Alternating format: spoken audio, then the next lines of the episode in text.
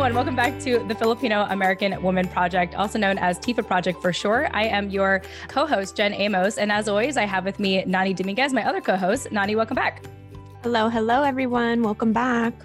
Yes, I realize I need to bring this up more often, like what our show is about, because we don't do like an intro thing anymore, like an automated, like, you know, intro music kind of thing where I talk about it. We should totally talk about it.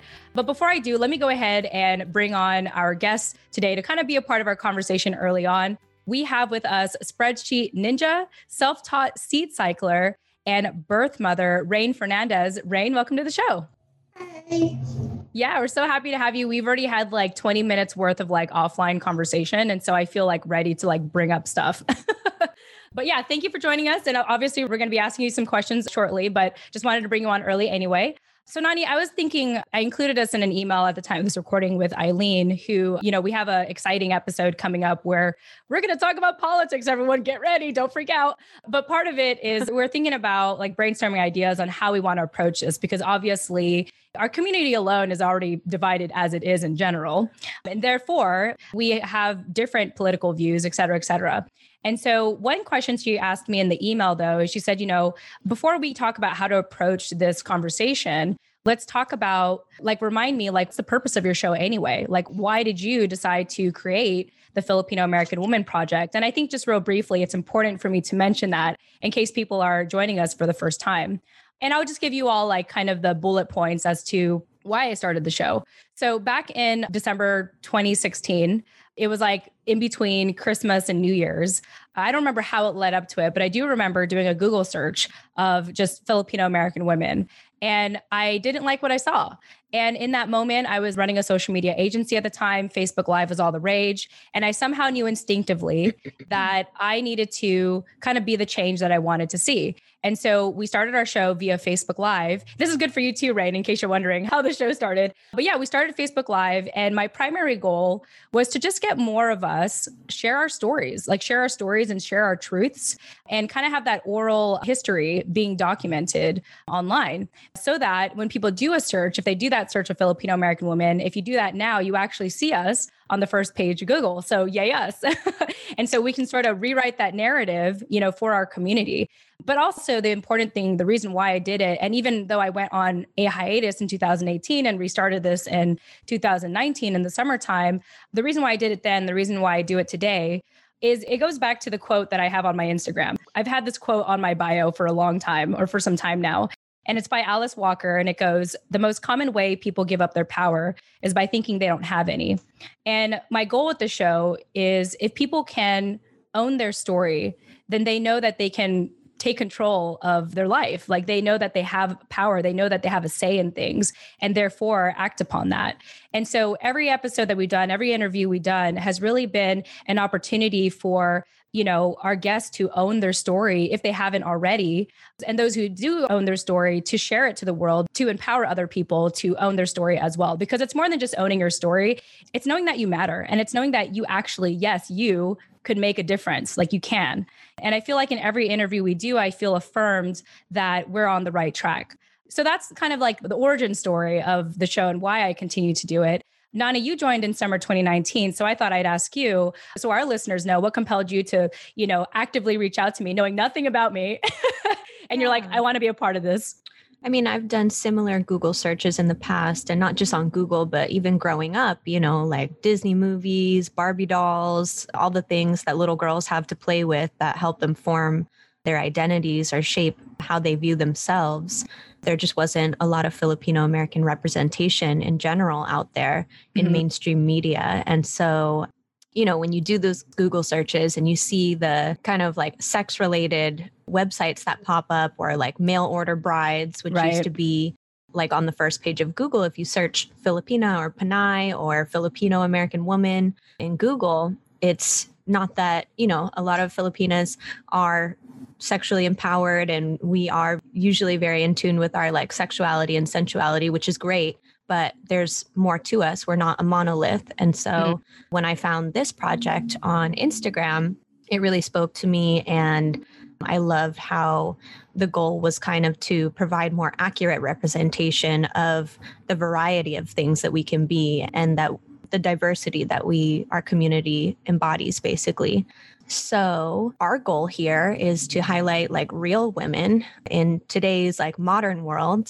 mm-hmm. and show that, you know, we are so multifaceted, we are talented, we are in so many different spaces and provide that kind of guide, I guess, for younger Pinays growing up today to know all that they can be capable of. So, that is why I like to plug in here and am so dedicated to this project. Yeah, beautifully said. As always, Nani. I love it. I just I can't believe that 2021 and summer will be our two year anniversary together. I know. and our 100th episode is coming up. So Ooh. I think we're gonna have to do something special for yes, that episode will. when the time comes. But thank you so much for sharing that. I think it's important to kind of be reminded, especially if people are listening to our show in chronological order and kind of maybe forgot, you know, what the show is really about. And so I think it's important for our listeners to know from the host standpoint, like why we continue doing what we do. So I appreciate you taking the time to share your perspective as well and why you continue to be a part of this project. All right. So let's go ahead and bring on Rain. So, Rain, let us know because we kind of found you or you found us online, but let our listeners know how did you hear about the TFAW project and what compelled you to sign up for 2021 to share your story here? So, oh my goodness, I'm pretty sure I was just listening. So, I barely had Spotify and I was listening to all this like Filipino music. And so mm-hmm. one day you guys were just on the recommended, and I was like, oh, okay, like, oh, good you know, the Filipino American woman. And I was like, oh, that's cool. Like, so then I clicked on it, and I like to listen to things chronologically. so wow. so amazing. I will tell you that I, you know, I started from the beginning, but for some reason I clicked 3 instead of 1. So I was like, oh, like this is so relatable. And I think this is like when you just like you, when you were just saying, oh, like I just had a laptop and a mic or something, and you mm-hmm. just went for it. And so to me, I was like, oh, like maybe this is the sign that I'm like looking for that I like don't need like the moment to be perfect to do what I want to do. And which I think partly is to be like storytelling. Yeah. So the more that I like listened, the more that I'm just like, it basically became part of my routine. So I work from home you know, eight hours a day, sometimes oh more. Oh and it's been a really like crazy busy time at work and i really would just rather look at my spreadsheets and you know have like background music and i'm really like i find it really hard to listen to like new songs for some reason so mm. when i found podcasts i was like oh like i could just do this so like i started doing like two episodes in the morning and then like another two in the afternoon. So I think at some point I'm I'm up to like episode like 40 now or something. Wow. In chronological order. That's at least so, like 40 hours. That's like a whole like sitting there for like a whole day and a half. Like that's crazy. yeah. So I'm just like the hard part is like once I started taking notes because I was like, oh, this thing is so relatable. And so I wanted to honor their stories by actually paying attention and mm. like not treating it as background music because I'm like, that's somebody's life that they're sharing. And mm. so it mm, deserves wow. the attention. So to me, it became like, oh, like, no, like I'm actually going to dedicate time. So, like, I kind of like scaled back and started doing like one a day because some of them were really heavy. So, yeah, yeah, we have. I was just like, oh my gosh, like, oh, let's let's calm down on that and then go back. and I keep going back to that episode where Nani was like, I think you were talking to your dad and you said, you know, when you're le- ready to unpack that shit, let's talk about it. I, I can't remember what episode, but I just like have that in my head. And I was like, oh, like yeah, it's definitely like there's a lot of things to unpack, and it's like mm-hmm. continuing to unpack and listening to other like Filipino women talk about it because I just like don't relate to other Filipinos. It's just mm. it's really weird to me because it's like yeah. I think like the moment that I came over here, it was like the fruition of like my parents' dream of taking me out of the Philippines. Like mm-hmm, mm-hmm. they just knew that they were leaving. So I, for as long as I can remember, I always like taught in English. So I suck at Tagalog. Like I suck at Filipino. Like I failed my Filipino classes. Like it was like there's no reason for this. Like I was there for 18 years. Like mm. how can I not pass this? So oh gosh, that's it was just crazy, right? So and then I tried like the Filipino American like clubs and stuff in school, and I just like I just never felt like it fit in. Like they were too like nationalistic for me or something. Like there's it's it's like that such a thing as too much Filipino pride, but it's like I've just never like I like I never hang on to it. And doing like the generational trauma exercise, I figured out why. And mm-hmm. it's because my grandmother is part Japanese, but she's mm. like so ashamed of that Japanese identity right, that right. I can imagine. me, it like it shows up as me not relating to any identity because I just don't look Filipino enough. Mm-hmm. So when people are like, "Oh, you know, what are you?" or back when I had my ex's last name, then people just assumed I was white. And I, I just was like, okay, like, cool, I guess. I don't know. Like, is that the goal? Right. So it's just like, so it's so hard for me to talk about like race and identity because I feel like I have some of that privilege. Like I'm mm. like not in a place to be talking about, you know, like minorities and stuff because it's not something that I relate to. And so somebody recently actually asked me about that. And I was like, I'm going to go ahead and decline. Like, I don't think I have anything to say about it because I feel really privileged to not have to like think about this. up until recently, yeah. right? You know, up until like I reclaimed my name and I'm just like, mm. you know mm. what? Like, it's okay. Like, you know, I'm going to be this. Like, and it was so hard because Yes. No, never change your name. like, yeah, no, I kept my what? name. never change your name. Yeah, so. no, my husband and I do not share last name. Uh, well, for me, it's personal. It's like I lost my dad when I was young, oh. and I want to carry on his name. Like it's my dad's last name. So yeah, there you go. I am curious to know. So you know, you shared. First of all, thank you for sharing all of that, and secondly, what I'm hearing is that there was so much disconnect, you know, for you to identify with even just your Filipino side. And you mentioned as you were listening to our show and binge listening to it, which I thank you. What was it about listening that really resonated with you? You kept saying relatable, like that was the same word that kept popping up, despite like, you know, who you were before you started listening to the show. Mm-hmm. So, what is it about the show that you feel like has been most relatable to you?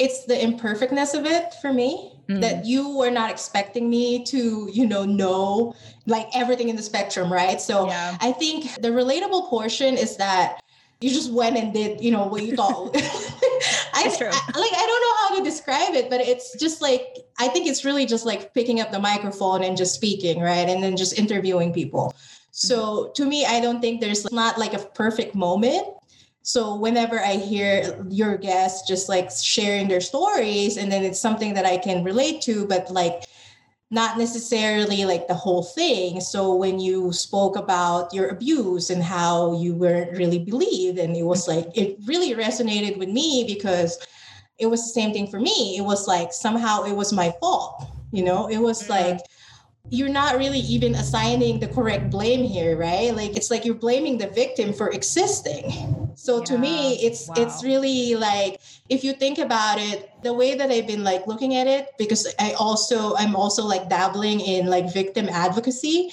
Mm-hmm. Is the question is why did that person feel the need to do it? Why did that person mm-hmm. feel the need to hurt you? Why did that person feel entitled to you?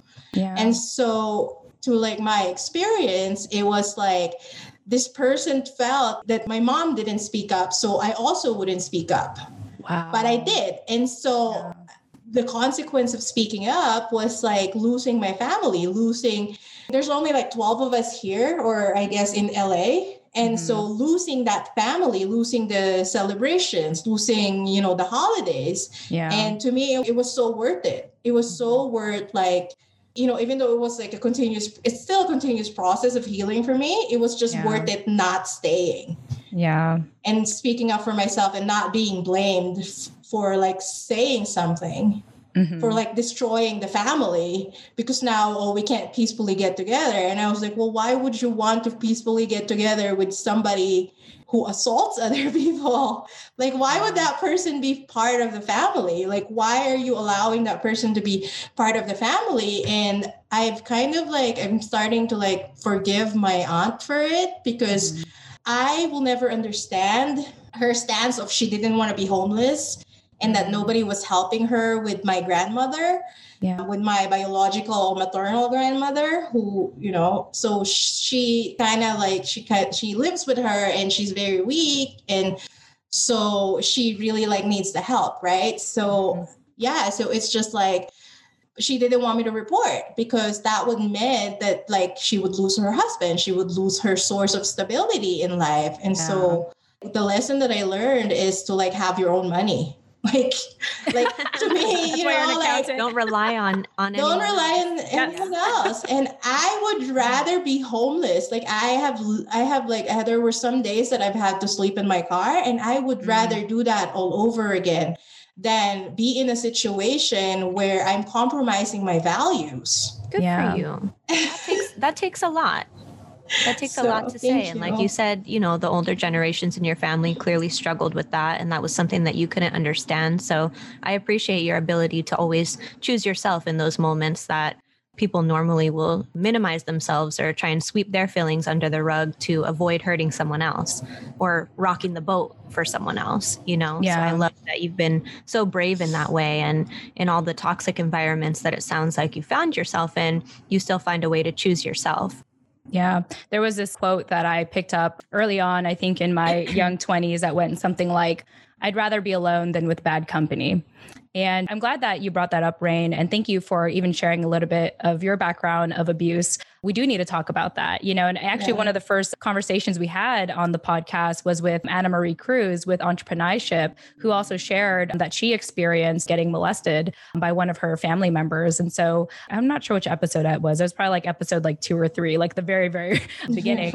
so I was thinking a lot about this lately. So I've been living in Virginia Beach for um, this year will be my two year anniversary. well, a lot of two year anniversaries are, are coming up this year. But my husband and I have lived out here for about two years now. And lately, I'm starting to make like friends locally. And one thing I noticed about a number of my friends is that they have like they're rooted out here. Like they have kind of like Nani's family, like in Oakland, like y'all are there, you know, like in California. Like I have friends here who are just rooted here with family. And, you know, it's not even a thought of can I get help from someone or can I kind of barge into someone's house unannounced? Like, you know, it's just like normal for them to kind of have that sense of community and knowing that they have each other. And I've been missing that a lot lately. Like I've been thinking to myself, like, man, I, I kind of miss the days where I could just pop into someone's house or say, hey, what are you doing? You want to get food? Like I haven't had that kind of friendship or community in a very long time. But part of it is because I grew up with a lot of abuse within my family that uh, just like with you Rain I started to set boundaries I started to distance myself and I started to think like wow like sometimes it's lonely when you set healthy boundaries. But again, it goes back to that quote that I said it's better to be alone than with bad company. And you kind of start to learn. I'm not saying my whole family is bad, my immediate family. We all get along. I love you, mom and sister and my brother. But, you know, it's like, I think maybe part of the transformation that a Pinay goes through sometimes, not all the time, but at least for me, is that you learn to take your family for who they are and try to find your own adopted family like you know try to build a second family like within your friends or the people you work with and what have you but that's definitely something I've been missing lately is kind of just that entitlement to someone's like time and resources. But I remind myself why I don't have that. Like, you know, it's because I, I worked so hard to get away from that abuse and find self healing. And I wouldn't go back to that. Like just because I miss it doesn't mean I'd go back to that. It just reminds me that I have to grow deeper roots out here. I have to build that for myself. And fortunately, my husband and I were talking and we sort of decided like I think we're going to live here for a while. Like, unless something catastrophic happens, like I think Virginia Beach is actually like our legitimate home now. And and it's taken me a while. Like even right now, I'm I'm still kind of sounding doubtful about it because I I'm still trying to fully accept that I'm going to live here because my life has been so transient for the last like decade or so. And so anyway, like in you sharing your story, that sort of kind of reminds me of my own like livelihood and like why you know I am where I am today and like why I use the Filipino American Women Project as my second family to be able able to connect with a lot of other Pinays who, just like kind of what you said earlier, Rain, are imperfect, but they show up anyway, you know? And I think that's what I hope to kind of break in our community is that feeling of perfection, like feeling like you have to show up as the best version of yourself because you don't have to, because you're already enough, you know? And eh, like the more people I can have conversations with that, like like that, I think the more good I get to put out there. And also I get to be reminded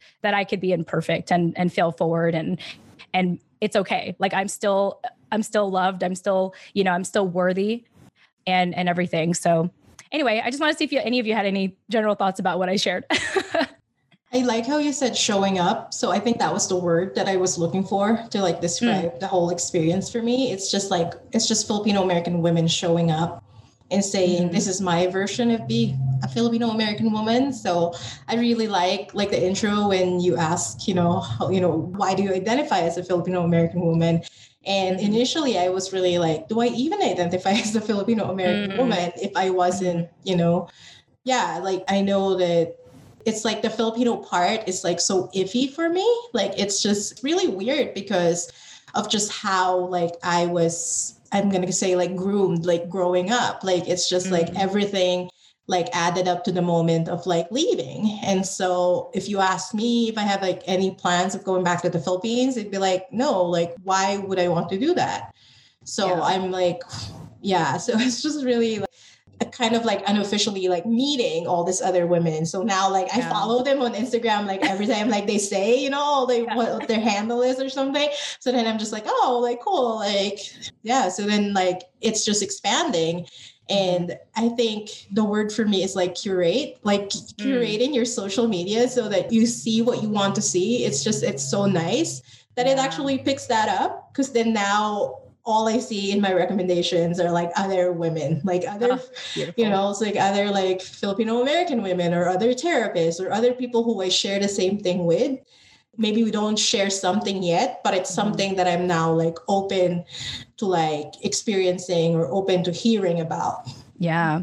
Let's go ahead and dive into that question. Actually, you mentioned that, you know, should I identify with being Filipino? Yet here you are on the Filipino American Women Project. So, Rain, if you can just real briefly or however you want to explain, give us a little bit about your family history and you know why you identify as a filipino american woman or to say the least like why you felt so compelled to sharing your story of the iffy part of being Filipino on our show. okay. So I identify as Filipino American because I am a Filipino born in the Philippines. Mm-hmm. I moved here when I was 18. We immigrated thanks to my maternal grandmother who got her citizenship through her son who joined the US Navy mm. a while back. So that's like the full story is my mom is just super stubborn and religious and refused mm-hmm to um, live in sin. So in 1985, she got married and yeah, so if she didn't get married in 1985, she would have been in the US like much sooner, like her mm-hmm. other siblings and my grandparents yeah, so by getting married, we got pushed in the back of the line. So it was a family immigration. It took almost 20 years. So she restarted in the back of the line. So she could have been in like the five year line wow. With her siblings, but she decided that, you know, like family is more important to her. Mm-hmm. And so she was the only one left. She and my dad they kind of like unofficially inherited everything that everybody left behind. So mm-hmm. my uncle who was in the Navy, he had technically two houses. There was like two houses that, are, that was sitting in one lot. So that was left to my mom and they lived in a smaller house for a while and it was nice you know it was like we were really like the spoiled kids because we were the only ones left and i think you know everybody felt bad that we were left behind. Mm-hmm. but you were spoiled so you know we were spoiled so it kind of like makes up right? Like yeah. it makes up for it. Yeah, we get all the band boxes. Um, there you go. there there we go right? So maybe like maybe um, i don't want to leave. Like if you guys keep sending stuff yeah yeah just keep sending me stuff and you like you you know you don't know how like how much anything costs until it's like converted, right? So mm-hmm. that was nice. Eventually, like, so 9 11 happened and mm-hmm. Homeland Security was created and they lost some of the immigration paperwork. Like, oh that God. is part of like the delay. And wow. so that was like 2001, right? So now a new agency was formed. They were like wow. consolidating, they were vetting people more. Yeah. So then, so sometime in 2005, in late 2005, we finally got our paperwork and it was a lot. It was a lot of work. It was a lot of money and it was a lot of red tape, like on the mm-hmm. Philippine side. And if my mom didn't work for a really like she worked for the local government, like the Department of Local Government, and she had a lot of pull because she knew a lot of people. Mm-hmm. And so we were just like, you know what, this is unfortunate that we have to do this, but we were trying to skip the lines, like mm-hmm. on the mm-hmm. Philippine side, just to like get the appointments done and all of that. Up until like leaving, she had us escorted because at that time, like it was just like, and I think even now, like you just like don't trust people. Like you don't trust people to not open your luggage. You don't trust your people to like do stuff to you. And so yeah, so thankfully like she knew people.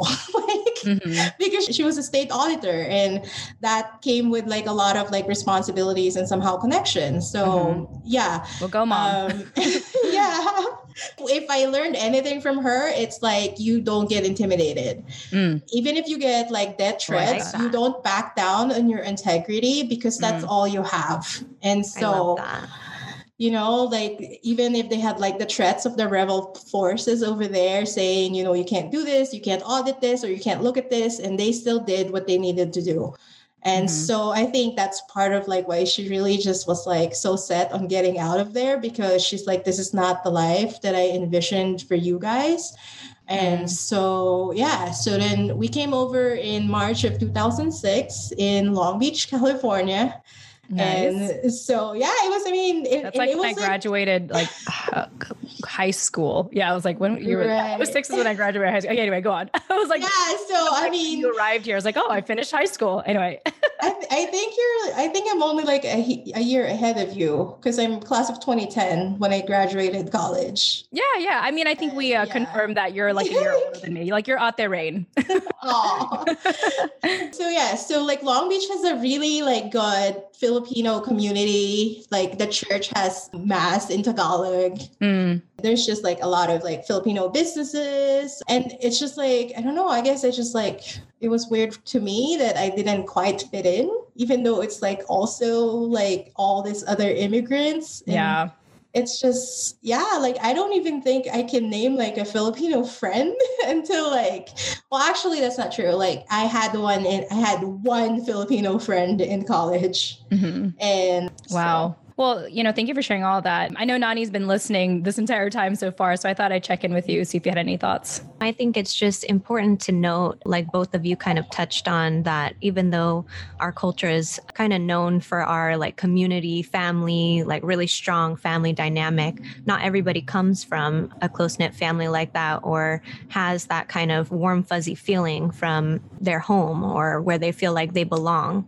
But somehow, no matter if we're in the Philippines or whether we come over here, we always find a way to find that community anyway, which, you know, Jen, you've done incredible job doing with this project. And I hope that all the things that we force kind of unpacking that in most Filipino families, whether it's toxic or not, it's not really it's kind of taboo to talk about a lot of the things we talk about on this show mm-hmm. and i hope that that gives kind of an opening for people who don't have that at home to feel that here and to find that family you know like rain has as she's been binging on on the show and everything so i think it's important to know and also to normalize that that's okay mm.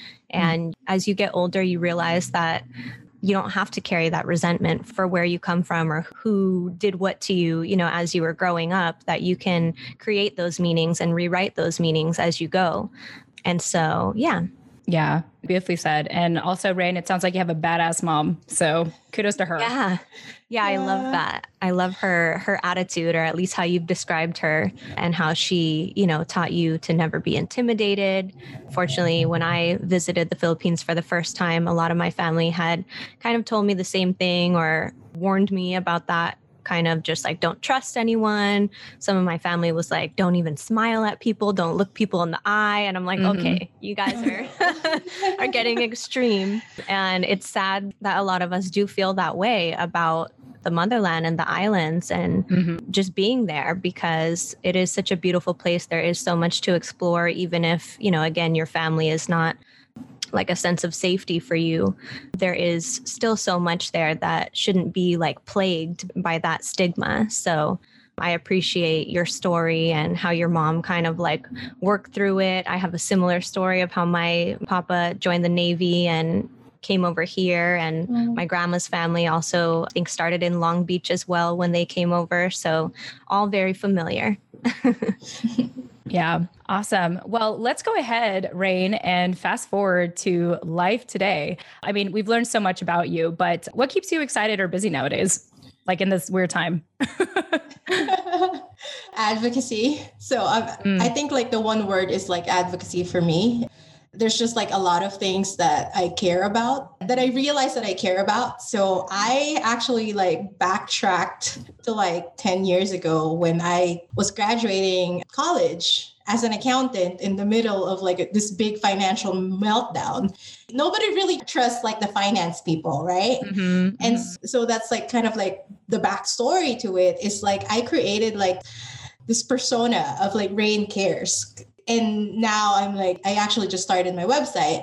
And so I am listing like the things that I care about and that I think the things that I believe shouldn't be partisan just because like our world is so like just divided right now that I just think like these are like the things that you could care about that mm-hmm. don't shouldn't involve, you know, we shouldn't have to be debating whether or not this is like a conservative or a progressive issue. These are just like issues that we, we should care about. So mm-hmm really like one of the things that I was excited about and like that brought about the risk of the dominoes to fall into piece for me is the not being in pain. You know, like this whole right. idea that it's a choice that you can choose to not be in pain, like regardless mm-hmm. if it's like a physical pain, emotional pain, like there is always something you can do about your circumstance. And right that's it's really just up to you because i could just have like stayed and be in a miserable relationship I could have just like gone into um, you know accounting when I graduated. I could have just I could have also just got into nursing because I already was like two years into it. So oh, it's wow. just like all these choices that I was able to make in my life.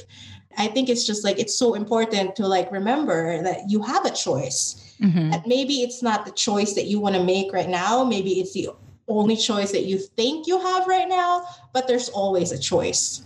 Yeah, you know, I really appreciate you saying that. And I like how you say that you don't have to be in pain. And it's not even just a physical thing, but it could be other like circumstantial stuff, like you were talking about in your relationship with your ex. And then also offline, we were talking about what it means to be a birth mother. And so we kind of covered this extensively offline, but do you want to explain maybe in, you know, briefly to our listeners what it means to be a birth mother and how that kind of ties into your theme of like you can choose to not be in pain? Thank you. I wasn't sure if I was like ready to talk about this because I keep waiting for like the perfect moment. Mm-hmm. And there's still a lot of people that I've met through the mom groups that still don't know and they still ask about the child.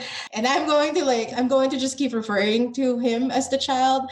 But yeah, so to me, like being a birth mother, eventually, like the definition evolved to like removing myself from motherhood. So mm-hmm. I gave birth to a child, and that child is now in a safe and loving family, getting his needs addressed to a family who really wanted to have a child and who wanted to adopt, who wanted to welcome a second son into, well, a second child into their family. So to me, like helping them and like sharing this blessing with them and at the same time like helping myself because motherhood was so painful for me and initially i was like you know i never want to have kids I remember when I first told my dad, I flew to Long Beach to tell my dad in person that, hey, you know, I'm pregnant. And he actually mm-hmm. misheard. I don't know what he heard, but he basically said, don't have kids like was his response. And i was just like yes. So like literally my dad was like my dad must have like known something that i didn't. So mm. he must have like sensed something. And so my my mom like passed away two years before i got pregnant. So mm. i mean exactly almost two years i think. But yeah so it was really i just had my dad. And so i told him you know yeah, I'm pregnant, like for sure, like I'm having a child. And he didn't hear it like that. Like, I don't know what he heard, but his response was, you shouldn't have a child. And so, okay, I was like, all right, but I'm having a child. so mm-hmm. you're like, it's too late. It's like, uh, well, you should have told late, me that like earlier right? in life, maybe, but like, yeah, like maybe like, And the thing is, so I was what, 30? So it's not like a it's a teenage pregnancy, right? So mm-hmm. it's not like an implant pregnancy. It was like our um our birth and like not birth announcement pregnancy announcement was like first we had each other then we paid you know we got our lives in order kind of thing so mm-hmm. it was mm-hmm. like it was like the sequences of like i checked all these boxes of you know being a responsible adult putting my 401k in order you know my retirement yeah. in order like short of like buying a house like everything was in order mm-hmm. like to me and we were actually in the process of buying a house and thank goodness that didn't like go through because you know i was just like i'm trying to imagine like how hard that would be. But anyways so it was like this whole sequence of like i had the perfect pregnancy. Up until that point where it was at 36 weeks i found out my ex was cheating Mm. And so it was multiple women. So it wasn't just like one, it was multiple women. Yeah. I'm like, I want to give a shout out to all three of them. More power to you, ladies. Yeah, so he was talking to this lady in like Las Vegas, and she was telling him, You don't have to stay just because you have a kid. And I was like, that was so oh, powerful to me. That was really so powerful to me because I was like, you know what? That is right. Like, I don't have to stay with you. You're like, guess what? Neither do I. guess what? yeah, yeah, I was thinking the same thing. and you know, I would have like, I turned around. I'm a very like, if you have a goal, you have to put plans into place. I did. I tried. So I like wrote down the moment that I found out that he was cheating. I like told my OB like I want to get checked, like the full panel for STDs, for everything. And unfortunately, he assaulted me while I was pregnant. So this is oh God, this is Rain. like yeah, so I was 36 weeks pregnant. This already went to court. He's oh already oh going to be in prison for like the next 14 years because mm-hmm you know, you don't get to assault somebody while they're pregnant. Yeah. With your child. With your child. So I told the judge, I was like, you know what? If somebody will assault you while you're carrying their child, you're going to hurt that child. Yeah. And I'm gonna need you to protect me and my you know my child from this monster. Oh my and god, I'm so sorry. So Thank you. But yeah, so my other advocacy is it, the other part of me is like we need more guidance on how to do victim impact statements mm-hmm. because it's just like it didn't just affect me, this affected the child. And I truly believe yeah. that I had this perfect pregnancy and my child had a stroke in utero. So at six oh months, at six months, I started noticing delays he had a stroke. So oh. he had a stroke before he was born. Oh and God. this like opened a whole new trauma for me because I mm-hmm. blamed myself oh. for everything that happened. And I've been in therapy for like two something years, like almost every week. Mm-hmm. And just like stopping to like not blame myself because there was nothing that I did, you know, well, maybe because I stayed like one more day, but it was no, like there's nothing, nothing that. that. I could have done, right? So unfortunately, like he just has like all this medical complication. And that's really like what made it hard for me. Yeah. What made motherhood unbearable was that I did not like as much as other people like tried to help me. I didn't have a village set up. I couldn't afford a nanny. I could barely right. afford formula, which mm-hmm. by the way, I've like I never bought formula. I just like I essentially like forced my body to breastfeed for like a year and a half and I was pumping for a year. Mm. And so I would never wish that on anyone. Like more power to you if you like can do it naturally. It didn't come naturally for me. I ended up having people donate breast milk. It's like this most magical thing. Like the mom groups are so amazing and yeah. it's just like I lost those friendships. Like when the diagnosis came in, I kind of lost those friendships. Like it was very like because people don't know how to talk to you yeah. When when you yeah. have a diagnosis or when you have a child who has a diagnosis they don't know how to talk to you.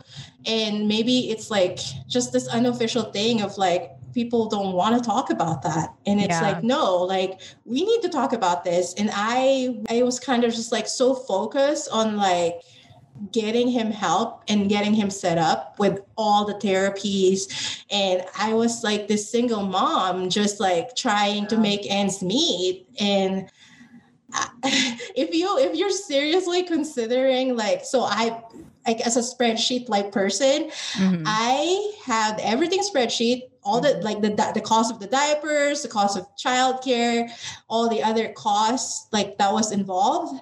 Childcare was like costing me a thousand and forty dollars a month. Mm. That works out to like you know that easily like twelve thousand dollars a year, right? So if you Mhm. somehow think that you have that laying around, like go ahead, like go. Yeah. go- And you go- know, and you know what, Rain, like, um, I, I love how you can like crunch the numbers on this because I think very often when it comes to motherhood, it's very, it's very glorified for like they really glorify Yes. like women suffering as a mother. You know, it's like, oh, but yeah. you're such a strong mother. You're so independent. You know, you're doing everything you can to love this child. But it's like, that's nice to kind of romanticize that and glorify that. But in reality, that shit's hard. I just think about what it was like. I mean, I can't speak on behalf of my mom, but for her to be a single parent and a widow with three kids under 11, like my mom went through shit. She went through hell, you know? And I remember there was a time where she, you know, became obese. She picked up a gambling addiction, you know, like she went through all this stuff like by herself for those first seven years before she started dating. And then, of course, there was I, was like, who are you to date? You can't replace dad, you know? So it's like she was just getting attacked on all sides. and so I, I really appreciate you sharing kind of like just this, just the realities of what's not put on social media when you do become a mother, you know, like you're telling me like it's hard. But anyway, I, I just, feel compelled to, I wanted to add that, but continue on with your story.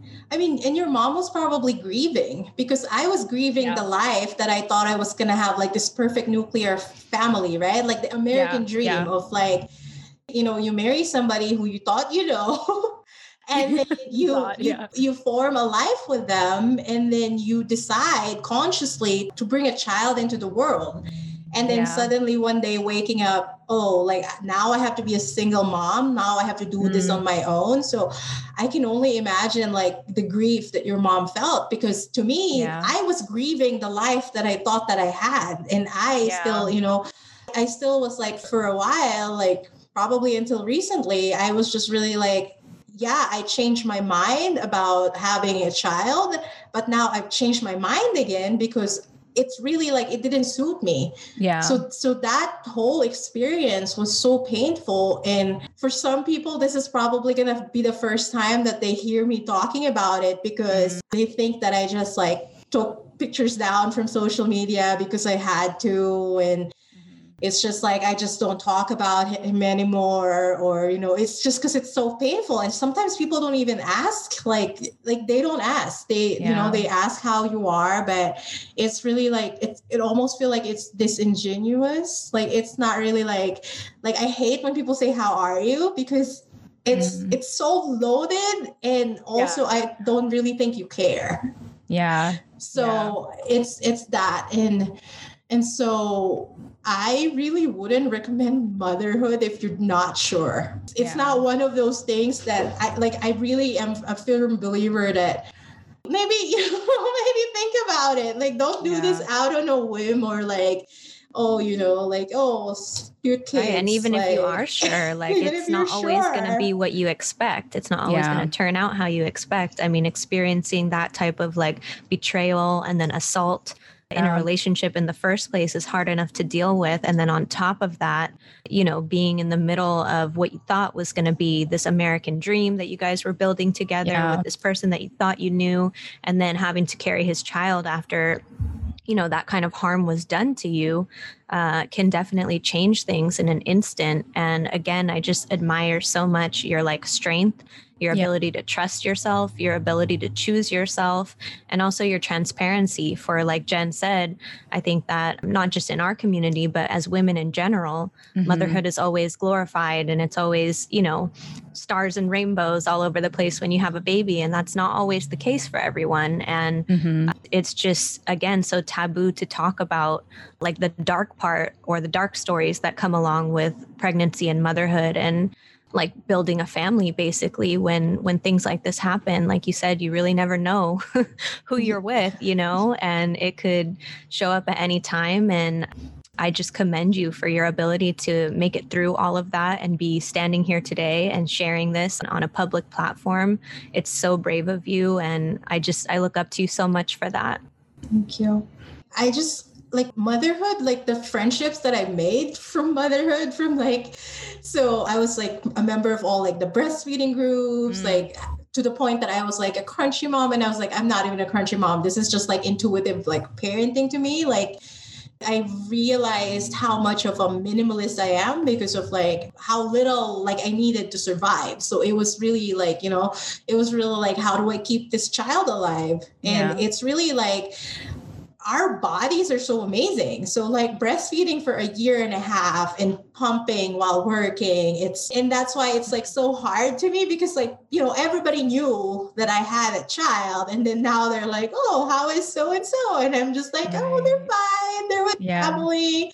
And I still like I don't know how to answer that question. I'm probably just going to like give them a link to this podcast. You're like, here, listen to this.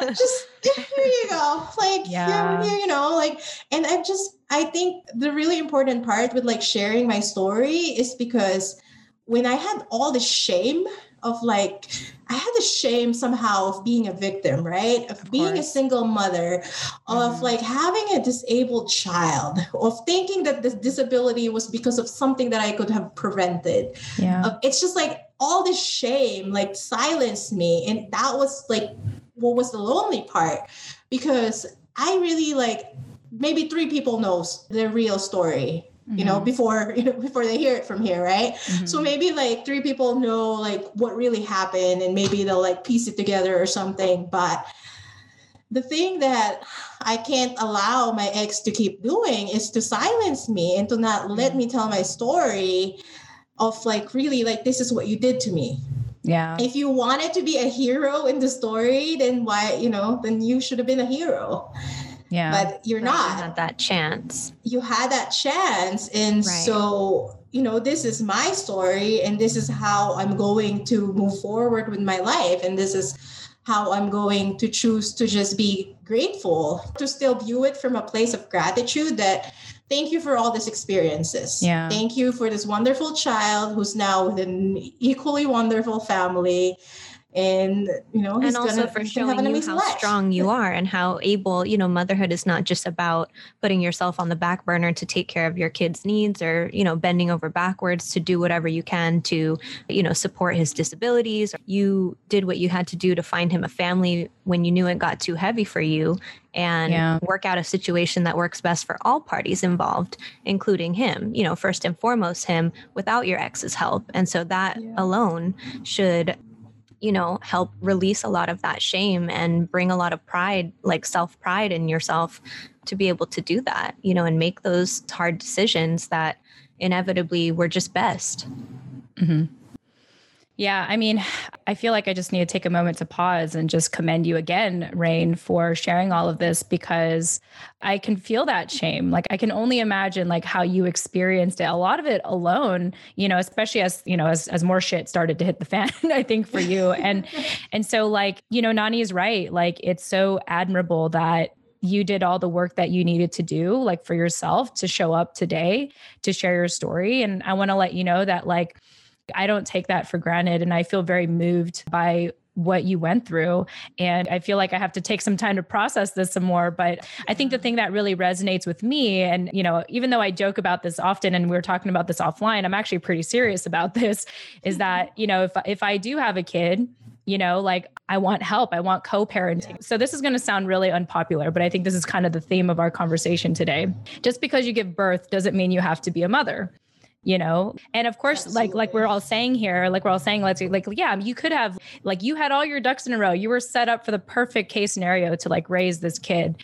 But even though you didn't even though you chose to give the child away like just like what nani said you were so intentional about putting the child in a healthy environment with people who actually want to be parents. It's it also it kind of goes the other way. It's like it's like you don't have to give birth to know that you want to be a parent you know that's why adoption is possible. You know i think about my husband's like sister who worked so hard for almost a decade to try to have kids and ultimately they just couldn't and so they had to adopt and then that was even a long process in itself. I think it took them like 2 to 3 years before they can actually adopt and when they thought they had a kid the mother wanted to keep the kid so they had to go through the whole process again to get another kid and it's just like it's just all so crazy. But, you know, I think what resonates most with me is just understanding that, like, it's okay if a child is not raised by their biological parent. Like, yeah, that's ideal, right? Like, we all think that's ideal. That's what, you know, society and social media and, and pop culture like glorify and romanticize. But the reality is, we live on a broken earth. You know, this, this is a broken earth that we're on, you know, and we have to acknowledge that. And we have to acknowledge our imperfectness, but still operate from a place of love to make make sure that the child is put in a healthy situation. And Rain, you did all that, you know, like you did all that. And I'm just so like, I'm so proud of you. Like I'm so um, just honored to know you, like to know that you exist. And I really do think that our listeners will really resonate with our conversation today. So yeah, I, I, feel like I have more to say and we'll probably talk more offline. I'll probably send you, you know, audio messages yeah. on IG DMs and stuff. But I don't know, Nani, anything else you wanted to add? No, just that Rain, you're such an inspiration. And I hope that if there is any of that shame that you still carry, you know, not just in like social circles or on social media and pop culture, but also how we were talking about offline on how like the law is written on yeah. people that give up their children for adoption that's even stigmatizing it, you know, yeah. and how you really want to work to advocate to change that and to get those laws rewritten because that's just simply not fair, you know, that mm. that term abandonment doesn't apply to this situation in the least bit. And so yeah you know, you make me feel very strongly about that as well now that I know that. And I think that more people should have awareness about how this stuff actually goes down and what people actually go through because that is just so ancient you know of, of a language to use in this type of situation so mm-hmm. yeah i just appreciate you sharing this with us so much and again commend you for your bravery to do it on such a public platform. And I hope that it inspires a lot of other women to also come out and share their stories that are not so glorified about motherhood, childbirth, and all of that, pregnancy, anything that goes along with that. So thank you again. Yeah. So we're just sending you all the love, Rain. And if no one else likes you, just know that we do. Nani oh. and I. Like, no, I'm sure. I'm sure lots of people love Rain. How could you not? yeah. No, you're incredible, Rain. Uh, Sure. Well, yeah. I mean, as we start to wrap up here, I know that one of the big lessons you had, I mean, you already dropped like a lot of knowledge, like, hey, make money for yourself. Like, if you want power, you make money for yourself. I was like, girl, I'm about that. And then also, like, you know, you don't have to choose to stay in pain. But I also know, like, in my notes here, that one of the final lessons you want to share is to listen to your body. So, uh, Rain, would you want to kind of elaborate on that? Like, you know, the message of listen to your body and, you know, what kind of the story behind this lesson that you want to share today? So, the listen to your body is ever since I got my period, I think when I was 12, is I've just been in this pain. Like I spent over three decades being in pain of being told that it's normal to be you know to be experiencing that much pain to the point where you're like throwing up and you're pale and you you're unable to move for like three days out of the month right where yeah. you're just like bleeding and you yeah. you know there's like like that's not normal so yeah it's not normal it's not normal it's not yeah. like i don't know why we normalize that and i think it's it's partly like you know you guys kind of touch on like sex education, I think in one of the episodes. And mm-hmm. I was mm-hmm. like, yeah, like that's like let's not normalize that because mm-hmm. it's just like this thing where if we don't talk about where you know what happens right? What does your period cycle look like? What is you know what is normal? And so listening to my body and just like having all this time at home mm-hmm. so i was able to like so i was able to finally try the cup because when i was a teenager you know for some reason there's a taboo against tampons so i just never learned how to use one. Yeah, and yeah, i and so then My mom, she's so all like, my mom's like, oh my God. Like, she's like, I have a friend who was using tampons and then she had to, like, is it a vasectomy or um, Ooh. what is it for women? Like, I like, forget. Tubes hysterectomy? tied. a yeah, probably a hysterectomy. Yeah. Anyway, one of those things where they have to like kind of basically not have kids anymore. But like Yeah. someone like she was like, Oh yeah, my friend's daughter like was using a tampon and then now she can't have kids. So don't use it. Like I remember she first, like when I was young, she first saw like that I had a box of tampons like in my bathroom and she just like she like confiscated them from me. Yeah. And like, no, now you only use pads. Like all you use is pads. Yeah. So um, so I hear you on that. I was like, what is up with Same. tampons? For the longest time, I was only taught to use pads. And then when I got older, like in high school and college, my friends were like, why do you do that? Like, use tampons. And I'm like, what? How do I do What? that? Do and I was so scared for the longest time to try it. It was so Mm. funny when I actually got into it. And I was like, wow, this really does make my life so much easier. So wait till you try cups. yeah. yeah. So then, so then I, you know, I had like all this time to like try cups, and it's like life, cha- like mind blowing and life changing to me to like learn about my anatomy and like. Mm. So I think it was like an unintended consequence to like look into seed cycling Mhm. and just what you put in your body, what you eat contributes to your overall health, right? Like that Mhm. makes sense. So I started looking into it and I was like floored with my discovery. And I Mm. still don't think like sometimes I still think it's a placebo, but now that I have like visual proof that it's no longer like that. So like part of like using the cup is like seeing your blood, right? Collected in a cup. Yeah. And yeah. so and so it's supposed to be really red and not clumping and it's just supposed to just be red. Mhm. So so that's your body telling you, "Hey, you're shedding this correctly." But when it's a different color, when you're in pain, when it's not just it's just not natural to feel like that. It's part of the cycle to want to take a nap, but it's not normal to be throwing up and you know just bleeding to Right. death. Like Right. it's so that part is like it's not normal. So mm-hmm. I've just been convinced. Like I've used almost every form of birth control. I was just like told, you know, no, it's okay. Like once you grow older, it's gonna go away. And I just like, I just realized it was like 30 years later. Like it hasn't gone away. Like, are you kidding me? Like yeah. 30 years. Or sorry.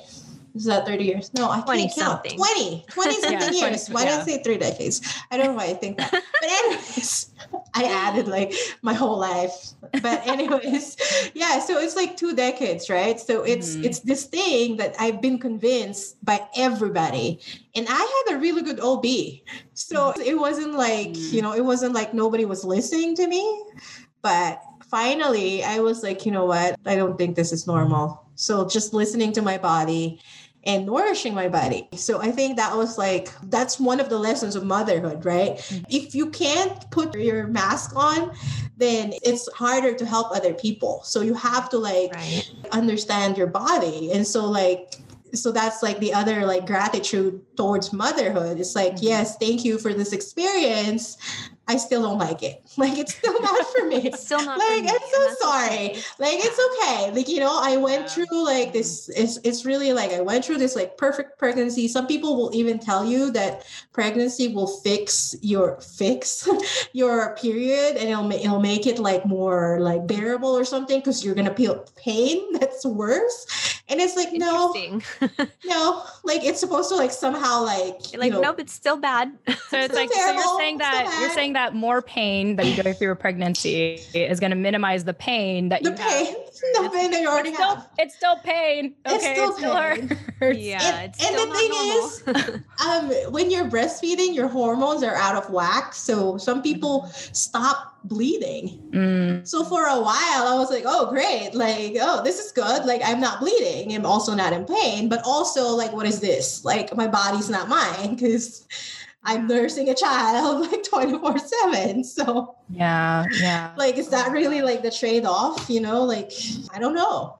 And so yeah so it's it's this like you listen to your body and Mhm. if your body is telling you hey there's something wrong like you have a headache you have something that you can't explain it's an indication from your body that you know you, Mhm. we got to do better and this is like not me advocating for any like special product or anything like just eat Mhm. better because because I think ultimately like Take I have care like of yourself. Yeah. take care of yourself. Like like food is just like it's something you have to you know you eat it. Eating is just something you have to do, right? So you Mhm. might as well nourish your body so that it can help you.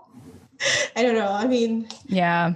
Well, it's like they say say, that, like yeah. like food is thy medicine, thy medicine, or men medicine is thy food, kind of thing. It's like hey, you're gonna eat it anyway, like put at least put good stuff in, in what you consume. Is what you're trying to say. Like just do that. Listen to your body. Yeah, I feel like there's this whole uh, kind of like generation now or culture where you know people are not minimizing like what their body is trying to tell them. Because our society has always said like there's this book I like to read called The Fuck It Diet. Oh. And oh it's a good book. Yeah. And it talks about like you know society and you know diet culture has taught us to not trust our cravings when mm-hmm. really your body's literally telling you what it needs you know? Yeah. and so just like just like Eat stuff the like chocolate. yeah. Yeah. You know it, it's crazy because it's like i've allowed myself to like just eat what i want. And you know what i'll also eat? I'll eat dark chocolate. Like i'll eat my veggies like only because it's like i've allowed myself to trust my cravings because your cravings aren't Yeah. always going to crave bad stuff like Right. i mean if anything you want broccoli. Yeah, exactly. Like sometimes it'll crave it more because you're withholding it from yourself, you know? Because in the book, it explains that you kind of get into this famine state of mind. And so your body Yeah. feels like it has to, like, you know, like gather all the food or whatever. And as soon as it sees food, you know, it wants to eat it all. And then here you are feeling guilty. But it's like, no, your body is doing its job, you know? But Rain, wow, like I, uh, wow, I'm just, I feel so, I mean, I've been talking a lot, but I feel so speechless, I think, and just grateful that we've had our conversation today. So, Rain, I just, again, I appreciate our conversation. Obviously, this is not going to be the last one. I know we're going to continue chatting offline and, and yeah, we're friends now. So, you know, just deal with it. So, let our listeners know if they want to get a hold of you, if they're just so moved by this, how can they find you online? So I have a website called raincares.com. So it's just R A I N and then cares. um, and then I'm also on Instagram. It's kayamo.kindness. So it's like kaya is like you can do it in Filipino. And Hmm. so yeah, I'm like, what else? I'm also on Facebook. Facebook. Yeah, I'm on. Facebook. So you can also find me on as Rain Cares. Because part of this is I'm just like I'm I don't know I'm like paranoid with like be having my name out, but also this is like the identity that I my fake it till you make it identity of like all the things that I care about. Yeah. So, so yeah. So if you look for me on Facebook, you want to tell me what color your blood is, Which I've done that. You wanna Jen has periods?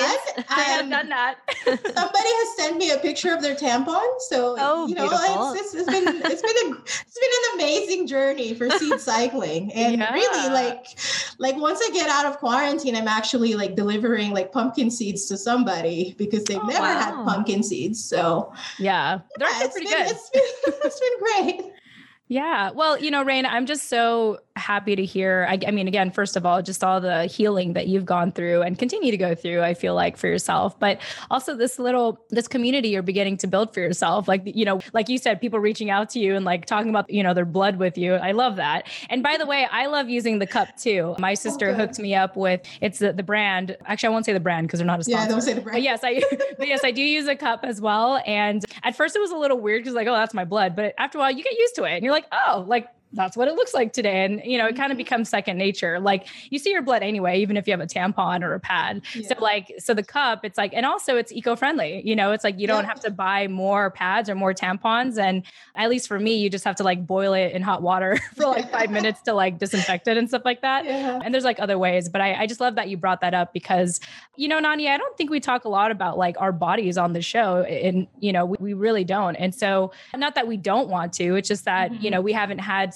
someone such as yourself who really just started to own your body and your mm-hmm. sexuality and, you know, just everything about yourself and being able to talk about it. So, you know, we always talk about whatever the guest feels most passionate talking about. So, you know, thanks again for being on here and for joining us today and being a part of our sisterhood now and our family.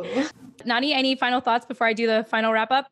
Just thank you, Rain, for being such a trailblazer, both in your personal life and also in all the spaces that you insert yourself and are trying to advocate for now. It's, uh, again, just so inspiring. Mm-hmm. Awesome. you. I didn't bring up a sponsor today, so let me just bring up one at the very end because why not? It's never too late. If you need to get focused at home because we all are stuck at home and you just really need to get into that mindset, check out Focus at Will. It is a scientifically curated playlist of music to help you concentrate at home. You can check that out in the show notes as well as our website, tfawproject.com. That's t for project.com. And of course, if this conversation resonated with you in any way, you can text message us at 415 484 8329. So again, that's 415 484 8329. And of course, don't forget, we do have a mailing list. That's where we want to stay engaged with you. As social media starts to get cray cray and people are disappearing left and right or getting kicked off of social media, we want you to be part of our mailing list so we don't have to worry about that stuff. So check that out again in the show notes or at our website, tfawproject.com. All right, we love you all. Thanks for being here, and we will chat with you in the next episode. Tune in next time. Bye, everyone.